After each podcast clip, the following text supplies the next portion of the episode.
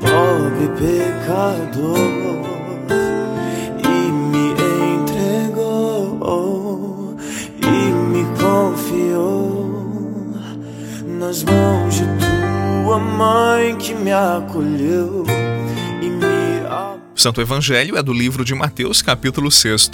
Naquele tempo, disse Jesus aos seus discípulos: Ficai atentos para não praticar a vossa justiça na frente dos homens, só para ser desvistos por eles. Caso contrário, não recebereis a recompensa do vosso Pai que está nos céus.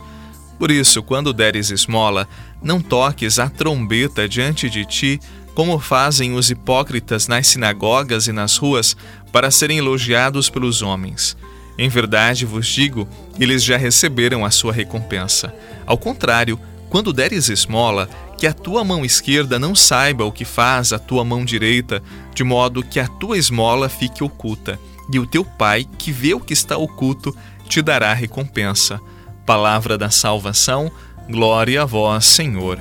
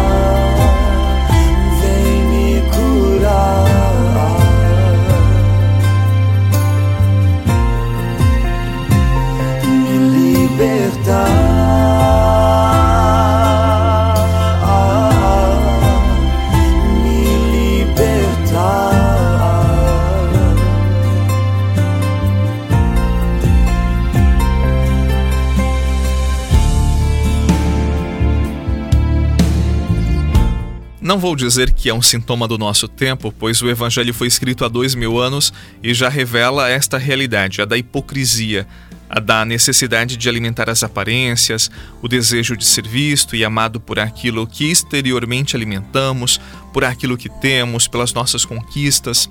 Nesta quarta-feira, Jesus alerta os seus discípulos e também nós justamente contra isto, a hipocrisia e a vaidade das práticas religiosas e convida a confiança em Deus, que vê no segredo do nosso coração, que vê as escondidas, que percebe aquilo que está oculto.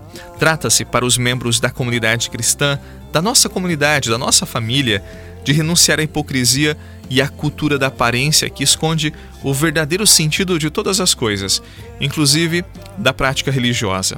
Estes três atos que nós ouvimos, no Evangelho só dois, mas continuava o ato da piedade do jejum, da esmola, da oração, eles eram aspectos importantes na vida religiosa dos judeus do tempo de Jesus. Não são os atos de piedade que Jesus critica, mas o modo como eles são praticados, isto é, são feitos em benefício da pessoa que os pratica os fazem para serem vistos pelos homens, para serem elogiados, para terem a aprovação dos outros, para serem percebidos. Que mentalidade detestável! Não tem nenhuma relação com o ensinamento de Jesus. Daí que no nível em que os hipócritas se situam, eles já obtiveram recompensa esperada. Eles já tiveram o que?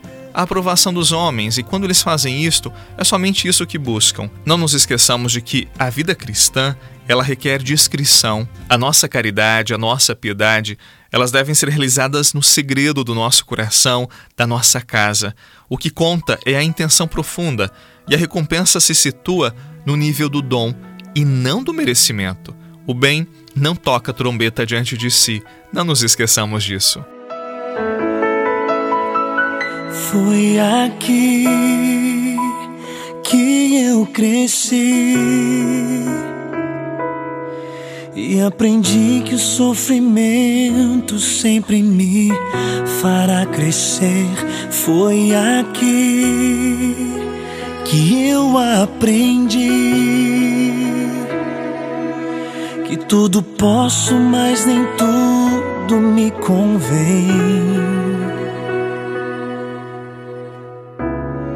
No carinho da minha mãe na firmeza do meu Pai, o amor nunca faltou.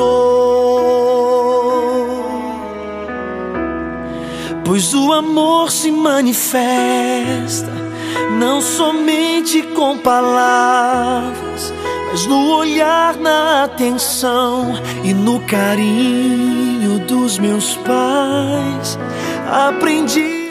São Francisco de Assis já nos ensinou que há mais alegria em dar do que em receber. Muitos pensam que há mais alegria em aparecer do que em ser.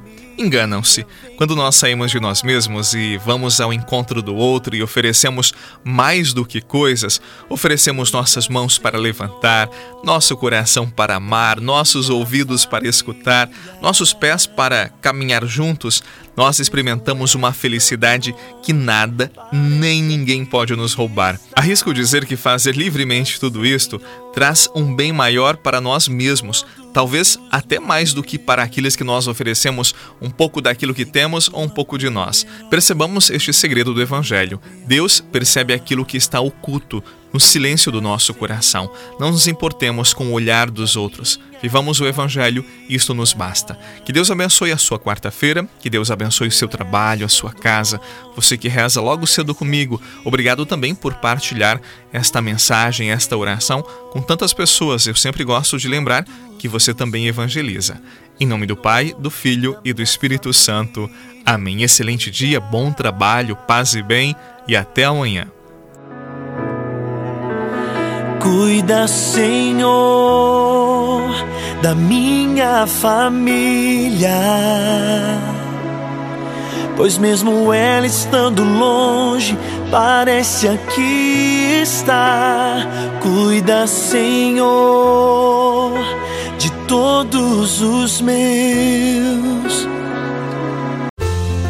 Você rezou com o Padre Eduardo Rocha, pároco da Catedral de Tubarão. Você pode acompanhar todos os dias pelo Spotify, Deezer, Castbox, Google Podcasts e YouTube. Basta procurar Oração da Manhã com o Padre Eduardo Rocha. E se preferir para receber pelo WhatsApp e Telegram, envie a palavra oração para 48 996 44 1433.